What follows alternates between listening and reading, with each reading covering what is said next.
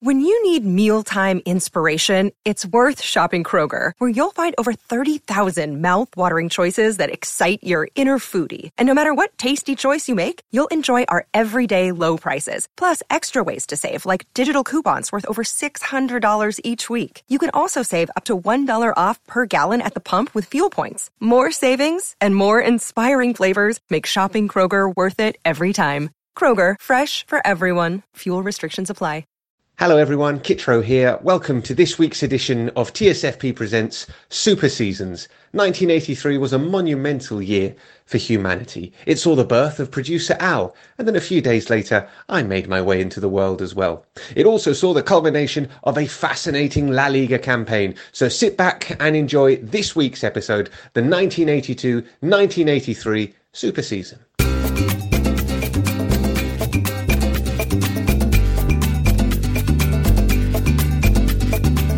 Hello, patrons. Welcome to another edition of TSFP Presents Super Seasons. Uh, we have now definitively ditched the Podmobile for the next couple of months. It is just basically far too hot to record You inside the cannot Podmobile. sit in there. I mean, the, you know, the only way we could sit in there would be if we were all in towels pretending it's a sauna. Yes. Well, we could do that. We could get arrested. It would look even more weird than we already do Yes. if we did that. It is not the season for Podmobile based uh, No. recording. No. So anyway, so we're out and about, and there might be some background noise, but hopefully we'll be able to drown it out with our dulcet tones. Our talking about- enthusiasm, our Yes. excitement. talking about the 1982-83 season. We're going back. We're going way, way back. Phil back. and I hadn't even been born, Sid. Yeah, I was born towards the end. Oh, end. man. Of, we were born towards the end of 1983. Si- Al is five days older than me. That's why I'm so much more mature. Yes. Yes. There we go. That show. Those five days were key. Yes. Obviously, you remember the 82-83 season well. You know, you were you were there, sort I, of living. I it. remember bits of it, not in Spain. No. I remember bits of it in England. And I did um, go to the liberty of checking out the number ones in 1983, which you, you may have noticed the other day on Twitter. I did send this to the TSFP podcast. That was the year when Pass the Dutchie 'pon the left hand side was number one. Oh, right. And that is the first. Here's the, here's the weird thing as well. This shows how old it is. That was the first tape I ever bought. Oh, wow. Musical Youth, the youth of today, with Pass the Dutchie 'pon the left hand side on there. The first single I bought, I must admit, was probably Rap Rapping with Roland Rat. But I mean, you know, bear Okay. in mind I would have been uh, seven. I mean, come on. Do you know what the first tape I ever bought was? Go on. Dr. Dre the Chronic in 1992. Like it. That's that, that's that's much too cool. Yeah, I mean, it Like, immediately, got, so- it got, it immediately got confiscated by my mum. I would like Yeah, to point but out that's- that that's youth, good, that but it could musical be a youth, lot worse. musical youth is quite cool for a first ever. I think mine was maybe the greatest hits of the Pet Shop Boys. So uh, oh, wow. yeah. Okay. We digress. So 1982. So never mind. Our next, our next TSFP presents will be songs. Yes. Actually, we could do that. You know, the only thing is, I suspect we haven't got the rights Yes. to play lots of songs. No, but that's never stopped anyone in Spain doing anything. You know. They don't care about absolutely rights. right. But should we get on with the actual job in hand? Anyway, so 1982, 1983, it was um, right in the middle of the Basque dominance of La Liga. Obviously, the previous two years, Real Sociedad had won uh, the La Liga title, and um, like we said, real Basque dominance.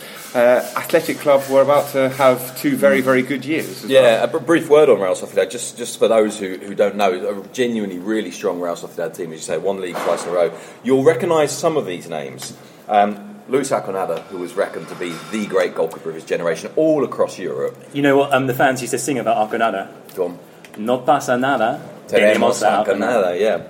And uh, the other one, of Which course, translates as, don't worry, no problem, we've obviously, got you're Arconada. too, you're too, But you're it also too- literally means nothing will pass as well. It also Yeah. means that, yes. Uh, you two are too young for this. In fact, in truth be told, I'm too young for this because I don't really remember the 82 World Cup. I remember the fact that it was I was on. going to ask you that actually. If I you have remember any the fact that it was on, but I don't remember, remember the World Cup itself. We had a tortoise called Zico because Zico was kind of the outstanding star of that Brazilian team.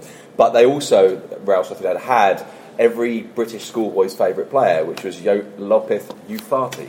Oh, wow. Ufarte. everyone, everyone in England thought that was And of course, I mean, you mentioned the, the World Cup. It's worth saying that was a huge deal. Spain hosting the World Cup. Spain disappointed going out at the at the second group stage. And this is the hangover season in a way from that World Cup, um, because you know this was a World Cup where Spain had a whole load of really, really good Basque players who are part of the Real Sociedad uh, squad that wins the league two years in a row, part of the Athletic Bilbao squad which is about to win two leagues in a row, but still kind of had. Broadly speaking, Real Madrid ideas, and so it didn't really fit, and, and that was always, I mean, genuinely quite a trauma. Spain not winning winning the World Cup in '82. The other player, just to, just in terms of kind of oh, that's a name that rings a bell. Real Sociedad, who won the league twice in a row, also, of course, had Perico Alonso. Hmm. And yes, that is Alonso, as in Xavi and Mikel's dad. But he happened to he left the summer Yes. before this season, Yes, right? exactly. So Yeah. he's just won the two leagues. And he joined Barcelona, Yeah. uh, where there are a number of Alonsos. We'll get to them. uh, yes, uh, well, there are a lot of Alonso. You're right, there's a lot of Alonso's knocking around. Uh, in just a moment. So the previous season, uh, Real Sociedad had finished two points clear of Barcelona, uh, three points clear of uh, Madrid, and Athletic Club had finished fourth, seven points behind their Rivals. Um, in 1982-83, we had 18 teams uh, in La Liga. The newly promoted sides were Celta, UD Salamanca, and CD Malaga. Uh, the latter two do not exist anymore because Malaga, uh, in the uh, mid 90s, uh, went bust and were refounded as Malaga Club de Football. Yeah, I mean, effectively, the current Malaga is the Malaga, but they've been through, I think it's three name changes over the years. Right. You know, it's theoretically not the same club, but everyone takes them as being the same club. They replaced Cadiz, Hércules, and uh, CD Castellón. So the 18 teams in La Liga were Athletic, Atleti, Barça, Betis, Celta, Espanyol, Las Palmas, Osasuna, Racing, Real Madrid, Real Sociedad, Salamanca, Sevilla, Sporting, Valencia, Valladolid, uh, and Zaragoza. And this was before La Liga or the LFP even existed as a thing. So it was still in that, those days the Spanish Federation that was Yes. organising the, the league championship. Yeah. So yeah, so the um, the top four of the previous season, um, Real Sociedad, Barca, Madrid, and Athletic, more or less the uh, the protagonists in uh, in this title race in 82-83. Athletic, coached by an unbelievably young Javier Clemente. 32. I mean, that's obscene. Yeah. I mean, he'd come up through the ranks. Obviously, he was with uh, Bilbao Athletic in 80 81. Then he took charge of um, Athletic when they finished fourth. And yeah, so he'd already been a professional manager for, for a couple of years and, and won the league age 32. Incredible. Yeah, and, the, and, and unbelievably ballsy as well. I mean, there's, there's, there's a line when he turns up and he says, I will make this athletic team champions. And everyone's like, yeah, piss off, mate. Wow. And so he did. Wow. I mean, and he's he- a massive wind up merchant, Clemente. And, and, and He's know, had that I- sort of ballsy streak ever, I- ever I through his think- career. throughout his career, and I th- but I think at this stage it felt fresh and new. Yes. I think these days it probably doesn't. Although he's still he's fantastically entertaining. And if you, ever value, get, yeah. if you ever get the chance to talk to him, ask him about British football, and he will just go off on one because he loves it. Okay. Re- I don't know why he just does. Uh, so uh, he was in charge of uh, Athletic. Uh, Real Madrid were coached by Alfredo Di Stefano. yes. Um, and they had a, uh, a side with some big names. They had Santillana, they had Camacho, who's also another one who's good This value. was this was this was really Vicente del Bosque. This is really, I suppose, the, the, the, the tail end of what was known as the Madrid of the Garcias, Mm-hmm. um, because they had, um, I think, four players whose surnames had Garcia in them. And it, but it was more than that. It was it was that this kind of symbolised this is a Spanish generation and a, and an unremarkable Spanish generation. I remember speaking to Del Bosque about this and him saying it's a lovely phrase in Spanish. Doesn't work that well in English, but I'll try. I'm saying that people use this phrase Madrid de los Garcias with aprecio y desprecio. In other words, there was a kind of affectionateness. You know, they're all Spanish. They're relatively local. A lot of them. It feels kind of very castizo to use that other Spanish phrase. You know, mm. very of the city, very very kind of earthy.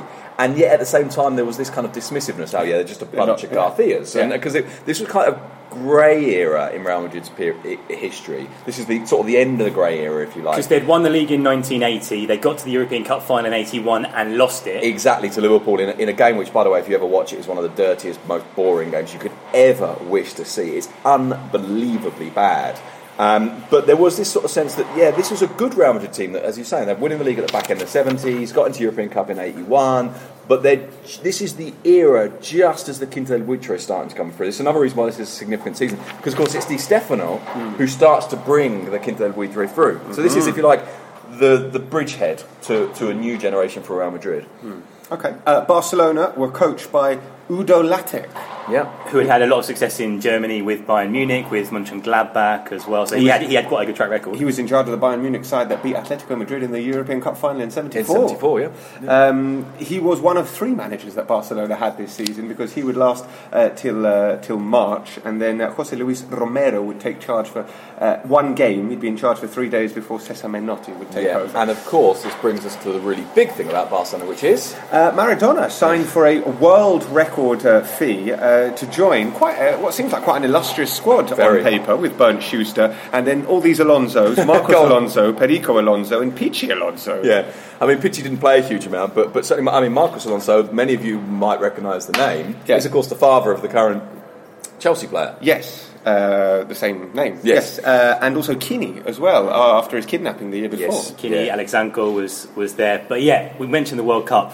Maradona had obviously played in that World Cup and they signed him at 1.2 million pesetas, was it? They paid for Yeah. Maradona, a world record. Oh, we must have mentioned that in our in our transfer records episode, He I guess. he was um, a player that essentially Barcelona had done a deal for. Um, I think three years earlier. I mean, you know, this is a, a rare example of Barcelona being well on top of things and being organised and so on in, in transfers. Um, driven, of course, by by Minguella, who's a you know famously Barcelona-linked um, agent who, who brought Maradona through. Um, but the the military dictatorship in, in Argentina at the time wouldn't let him go, which is why it took until now for him actually to turn up. And if you get the chance to watch it, I, mean, I don't know how many of you have, have access to this, but in Spain, um, Canal Plus did a documentary called F- Football Club Maradona about his time at Barcelona. And some of the footage is, I mean, I'm sure it's not quite as dramatic as, as the film that's just come out about Napoli, which I haven't yet seen, but it, it, it, some of the footage is absolutely fantastic. It's really, it really is worth watching. Of course, Maradona didn't have a great season because he got hepatitis, although there is a hint that it may not have been hepatitis. Well, yes, what might it have been? It might have been venereal disease. Uh, he joined, obviously, Barcelona to try and help them uh, get out of a slump, really. They hadn't won the league since 1974. Yeah, which was Cruyff's season, of course. Yes. So you go from Cruyff to Maradona to try and win the league. Uh, and uh, also, quick mention of Real Sociedad, who were the uh, the reigning champions, the reigning back-to-back champions, coached by uh, uh, Alberto uh, Ormaechea, who'd been in charge, of course, for those uh, two triumphs. Who now has a, a bust outside Anoeta, a little statue. It does indeed, yeah. God, I'd forgotten that. Yes, I right. didn't see that when I went Yeah. there. Yes, um, they were playing not at Anoeta, at Atocha. Of Yes. course, they didn't move until the um, early '90s, I think, to uh, to Anoeta. And uh, yeah, some, some some big players there. Obviously, the goalkeeper, as we said, uh, Arconada. They had uh, Pedro uh, Uralde, who was the uh, top, their top goal scorer uh, the previous season. And um, Satrostegui was a lot. Of, I think a lot of La Real fans would say he's their best ever centre forward. He Yeah, he Yeah. scored. He scored when, when, when Spain beat England at Wembley. I think maybe a year before this, and he was. and There's a kind of continuous connection between that era and the current era. He was Julian Lopetegui's favourite player. ah, Julian Lopetegui, of course, a big Real Sociedad fan. and really Basque. Very bad. Incredibly bad So man. Yes. Uh, All of the surnames. Yes. So, uh, so there we go. The actual uh, season uh, panned out in a really, really fascinating way. Uh, early leaders were uh, Zaragoza and uh, Atleti, who started well and were, were top after with uh, three Luis games. Aragonés uh, in charge at Atleti for what was already, I think, his fourth spell or something like that. Wow, that's we know, I honestly don't know I the think answer, it was, it was at least three, maybe four. Because of course he takes over immediately after that European Cup final in '74. He's the manager that takes them to win the Intercontinental Cup in in '74, which of course they shouldn't have been at. But Bayern Munich renounced the is renounced the right word in English anyway. Turned down the op- opportunity to, to, to take that title. So Atletico Madrid have won an Intercontinental Cup without ever winning the European Cup. That's a good Nice, fact. nice, Sydney. nice Yeah. trivia, bit of trivia that one. yeah. Uh, Real Madrid went top on match day four, and they more or less stayed there until the uh, the winter break. They were winter champions, which Yeah. is you know not really a thing, but it is, I suppose, a, It's sort a of a thing, thing, here. isn't it? Yes. Yeah. um, Valencia were bottom. Uh, they ta- it was a catastrophic season for uh, Valencia. They uh, managed to avoid relegation on the final day, as we'll see in just a moment. But yeah, um, Real Madrid uh, top. But there were these little runs of games. uh, If you look at the results over the course of the season between these teams at the top, as you say, kind of Madrid um, being chased by Zaragoza, Barca, Athletic, when they kind of all took points off each other. So there was a run early on, for example, match day 13. Barca beat Madrid 2 0 at the Bernabeu. The next weekend, Madrid beat Athletic 4 2 at San Mamés. The next weekend, Athletic beat Barca 1 0. So there were these little points where they were all kind of beating La each Liga other. was not boring or Absolutely not. And with three weeks to go, Athletic go to the Bernabeu and lose. Yeah. That's three weeks to go to the end of the season. At that point, you think, right, any chance of them winning the league has, has gone. Yes. Yeah, but anyway, we get to the uh, we get to the end of the uh, the year with Real Madrid uh, leading. At the start of the year, Barca start very strongly. They go six matches unbeaten to close the gap, and they're level on points with Real Madrid and Athletic. Remember, it's two points for a win at, at, at the moment, so they're three tied. Don't you guys same find, by the way, when you're looking at these seasons when it used to be two points for a win, it just seems like it's so close all the Yes. time because we're so used to seeing tables with, with when it's three With points big for a numbers, win. It just seems like there's never there's never much in it at any point. It felt like match day 26 was perhaps a turning point, certainly for uh, for Barcelona. And this was a Barcelona side who had been really uh, erratic in this uh, in this season so far. They hosted bottom side Racing Santander, and uh, Real Madrid had a game. Uh, I think they were playing uh, Salamanca uh, at the same time, and there was a sense that this was a chance because Real Madrid were expected to perhaps uh, drop points against Salamanca, and, and Barcelona were expected to uh, beat Racing. This is how much Barcelona cocked up by losing at home to Racing because they lost uh, against the bottom side 2 0. Racing had lost all 12 away games. They'd scored seven goals, they'd conceded 34, so they're conceding on average three goals. They, uh, they, they won 2 0 then at the Camp Nou in a performance which La Vanguardia, which is the Catalan daily newspaper, not sport paper, but newspaper, called a performance which was absurd, naive, and lacking in any sense. We could use that as a strapline for our podcast. yeah, yeah, all of those things apply. Absurd, naive, and lacking in any sense. And it was so bad, of course, that, that Udo Lattek was sacked. He was duly having sacked. been joint top three games earlier, Yes. which seems, I mean, seems harsh, but this is, you know, this is Spanish football, so It was Spanish football, but there was uh, there was definitely a sense that Barcelona had been far too uh, irregular and, and losing to that Racing side uh, in that fashion with that absurd uh, quote unquote performance uh, was the uh, the final nail in uh, Udo Lattek's uh, Barcelona managerial coffin. And then, as you say, the guy the guy who comes in, of course, is Menotti, and this is driven by the idea that right, we have to make this right for Maradona. Menotti, his word for you, which you, you may have read if you've ever read anything on that period or watched documentaries or anything on that period, biorhythms. Biorhythms was Menotti's excuse for changing training from the morning to the afternoon because he said the players' biorhythms have to be in tune with the kickoff time, which actually I must admit Actually, that does make sense. total sense. Yeah. I've always found it baffling that clubs train in the morning when no one ever plays in the morning. But anyway, he changed it to the afternoon. Of course, what most people assumed was that this was so they could all go out of, of a night. Um, so much so that when Terry Venables took over as Barcelona manager he, at the start of 84, 85, I think, or was it 85? 85 I've completely lost, lost No, track 'cause, of yeah, he won the league in 84, 84, 85, 85, sorry. He said that he had a chat with Menotti, and Menotti said to him, Terry, do you like beautiful women? If so, you've come to the right place. Wow, that's So- quite an introduction. Yeah. Yes. Anyway, so um, heading towards the sort of latter part of the season, there was a key late run of games, Al, which saw people take points of each Yeah, other. one, once again, match day 30, Clasico Barca beat Real Madrid 2 1 at, at Camp Nou. The following week, Madrid beat Athletic 2 0, and Real Sociedad beat Barca 1 0. So this is the way a league title should be, isn't it? And then the following week, match day 32, Athletic beat Barca 3 2, and that effectively knocks Barca out of the title race. And it is a straightforward two horse race between Athletic and Madrid. So you get down to the final day, and this is a proper, proper final day. Oh, it's that kind of final brilliant. day that, that, that, that you want. Well, this could be the best final day ever, couldn't it? yeah, there are two teams. Actually, it really could be. Yeah, two teams that can win the league. It's a straight shootout between Real Madrid and Atletico, and there are five teams. Athletic, rather. And Athletic, sorry, and there are five teams that can go Five down. teams, like you know, you know, these days, Sid complains about not knowing which game to go to. You know, at these key parts. No. Imagine if you had a choice of literally like there's like five or six What crucial games. And to add s- even more spice to the so to the, spicy. to the to the to the mixture, Real Madrid are playing Valencia, who are one of the teams that can go down, and Athletic are playing Las Palmas, who are also another team that can Yeah. go down. And, and another game was Osasuna Barca, and Yeah. Osasuna were another one of the teams that could go down. Basically, everyone everyone was playing everyone in, in the, the important games. yes. Also, the Valencia coach, by the way, is a Aguirre, who'd been at uh, Athletic Bilbao.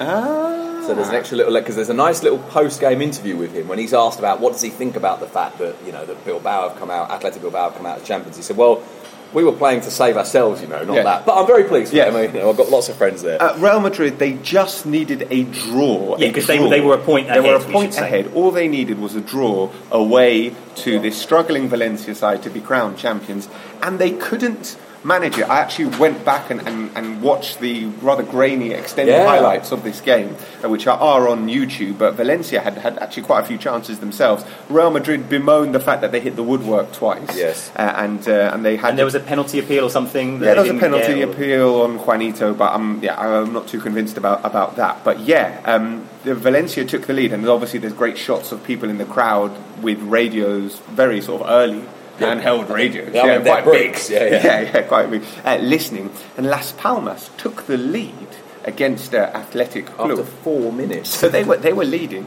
um, but then Athletic hit back and, and, and ended up winning winning four one. But yeah, Athletic obviously ended as champions. Valencia were saved, and Las Palmas went down. The, I mean, that situation was incredible. So at the end of the season, Valencia and Las Palmas were level on points. They were level on head to head and so it went down to goal difference. And Las Palmas had conceded more goals. I think because in one game mm. they had conceded seven, seven goals, yeah. they were beaten by seven goals somewhere, and that effectively sent them down and kept Valencia. Well, Valencia up. went into that final day basically needing what gets described in Spanish as a caram, uh, carambola. What would you call that? They needed a four-way carambola. In other words, they needed kind of four things to fall into place for them, for them to survive. Yes, and those four things all happened. Sadly, unfortunately, three years later they did get relegated. Yeah. So they, they, they, survived, but it didn't it didn't last all that long for them. Uh, the, the, the, guy who scores, by the way, the guy who scores the most decisive goal is, is of course Miguel Tendillo, who scores scores the goal that, that that means that Valencia beat Real Madrid and that Valencia saved from relegation. Four years later, he joins Real Madrid. Yeah. And he says that when he turns up, all the staff at Real Madrid kept re- reminding him of this, but not just because he took the league off them. More importantly, he said they kept moaning at me that I'd cost them their league winning bonus. I, I owed them however many thousands of pesetas. Uh, we mentioned that Las Palmas went down it ended a run of 19 consecutive years in the top flight for Las Palmas, something that seems relatively unthinkable. Now. It does, yeah. I must admit, I did not know but that. they've been a top flight team for, for, for the best part yeah. of two decades, which was uh, which was extraordinary. Uh, they went down along with Celta and Racing. Racing, despite that victory at the Camp Nou. Their only win at the Camp Nou, by the way. They've never won at the Camp Nou. That's the only win. And it was just so tight, by the way, at the bottom. Again, Valencia and Las Palmas both had 25 points. Las Palmas went down. Celta had 24 and Racing had 23. Yeah. Yes. Uh, uh, extraordinary. Barcelona lost three of the last four games. They ended up finishing fourth. Atletico pit them to third, winning six consecutive matches at the end and of the season. Key to them that season, of course, was, was Hugo Sanchez, who had joined Atleti in 1981. I think this was the first year that he got into double figures. Yeah, I think 15 wasn't it that year. And, and he went on to do Poli, it Poli Rincon, by the way. Year and year. Yeah, yeah. Poli Corner. Poli Corner. What a great, what a great name. That's Police Corner, I suppose you could almost call him, couldn't you? Hipólito, yeah. to give him his full yeah. name. But yeah, Hipólito Rincon uh, uh, scored 20 goals for a, a mid-table uh, Betis side. And uh, shall I, shall, I, use the old joke here, by the way? Now we're putting all these teams in their places, and of course, Real Madrid finished second. Which, if there was a competition for coming second, they would still finish second. That year, they runners up everywhere five times. Let's just go through this. They lost the Spanish Super Cup at the start of the season. It wasn't at the start of the season. No, it was actually in October. It, well, was, first leg was yeah. in October. The second leg was on 28th of December. Yeah, yeah. So, so, so the first title yeah. they, they lose. They, they win one 0 against Real Sociedad at home, but then they lose four 0 at Atocha. This is really Stefano's coach. They, they finished second there. Obviously, they're second, as we've just pointed out in the league. On the final day, draw at Mestalla to be champions. All they needed was a draw. Didn't get it. Uh, and also, they also, by the way, needed Athletic to, to, to win to not get the league. And Athletic were losing, as we've already pointed out. Cup Winners' Cup they lose 2 1 to Aberdeen, to Alex Ferguson's yeah. Aberdeen. Which is one, one, of the all time um, incredible European Astonishing. results. Astonishing. Copa del Rey final. They'd already lost twice to Barcelona in the league, 1 0 and 2 0. They go into the Copa del Rey final, and Marcos Alonso scores a superb diving header and then, of course, there's one more to come, which was the very short-lived Copa de la Liga. We should talk about this. Yeah. You know, some of our listeners might not realise there was once a League Cup I didn't in Spain. No. no, neither did I. It's I mean, it was only lasted maybe six years. Four years. Four years. Four years. And, and, this was the first one, and the idea was this was going to be an exciting new comp- competition to generate revenue for the. It sounds a bit like what they're trying to do at the moment with the uh, with the Super Cup, isn't it? Mm. Yeah, yeah, and, and, and not um, you know not dissimilar in a way to the, the, the English version of the League Cup. In that I think this was initially it was only teams from the Primera that were competing. The format kind of changed over the four yeah. seasons that, that it existed. Basically, they didn't know what to do. Mm. And, and in this season, they're going to lose to Barcelona again. But we are grateful that it existed because, as you say, the final was arguably um, Maradona's defining moment as a Barcelona player. Again, it's worth going and watching the, the footage of this. Maradona scores one of his great goals yeah. in the League Cup final. He's played through. He goes round the goalkeeper. Right in the byline. He doesn't it? stop there. He then takes it back inside. There's a defender sliding in on the line, and Maradona just waits and, and tucks it away. And this was famously when uh, there was a, an ovation for Maradona yeah. at the Bernabeu which was the, the only time that had happened until many, many years later. It happened with um, with, with Ronaldinho, Ronaldinho, as we have discussed before. Yeah. We certainly have. So there we go. It was the uh, 1982-1983 season, uh, which continued with the Basque dominance, of course, having yeah. Real Sociedad won uh, two championships in a row, then Basque, uh, Athletic uh, won one, and they'd win another one as well. So we had four consecutive it, years of Basque uh, winners. It gives us one of the great images, of course, of Spanish football because. Um, towards the end of the season, there, there's two, two versions of this story, actually, two different uh, directors at Athletic Bilbao. One's a guy called uh, Cecilia the other's a guy called Fernando Ochoa. We're not really sure which one of it, it, them it is, but they come up with this idea that they remember this story from their youth, this song from their youth, which is Por el trío Nervión bajaba una gabarra con 11 jugadores del club a Churriada. And this is where the idea comes. Tell you what, let's celebrate this by taking a barge down the river through Bilbao. Now, this might not sound that amazing. All right, a barge goes down the river, and instead of being on an open top bus, the Oh, ah, players it's much barge. better than a bus, But though. go and have a look at the footage because it is absolutely mind blowing. I mean, Julio Salinas was one, one of those players who talks about, you know, we were just 11 blokes from the town. It was impossible to win this league, and so we go and have this celebration like this. And you look at this footage on the barge. This barge is going up the river. One of the players falls in at one point. There are people hanging. That off, is remarkable. There are people hanging off bridges. There are people all the way along the river, and of course, there are people thinking, "Well, they're on the river. I'm going on the river too." Small boats, dinghies, rowboats. There's people on pedalos. See, that's what you don't get with an open-top bus It- it- parade. It's just well, you and also, pedalos now. That's if you fall off an open top bus, that would be worse than Yes, as the the Copa del Rey found out. Yeah. and, and so you've got this absolutely fabulous footage of this barge going up the thing. And this is tr- considered a great athletic club tradition, but actually it's a tradition that only started right then. There we go, with the uh, claiming of the uh, title in Their 1983. first league title since 1956. Uh, we'll uh, leave it there. Thank you very much for joining us on this edition of uh, Super Seasons. We'll be back uh, in a couple of weeks with another super season to talk about. We'll see you then. Adios. Cheerio! Bye.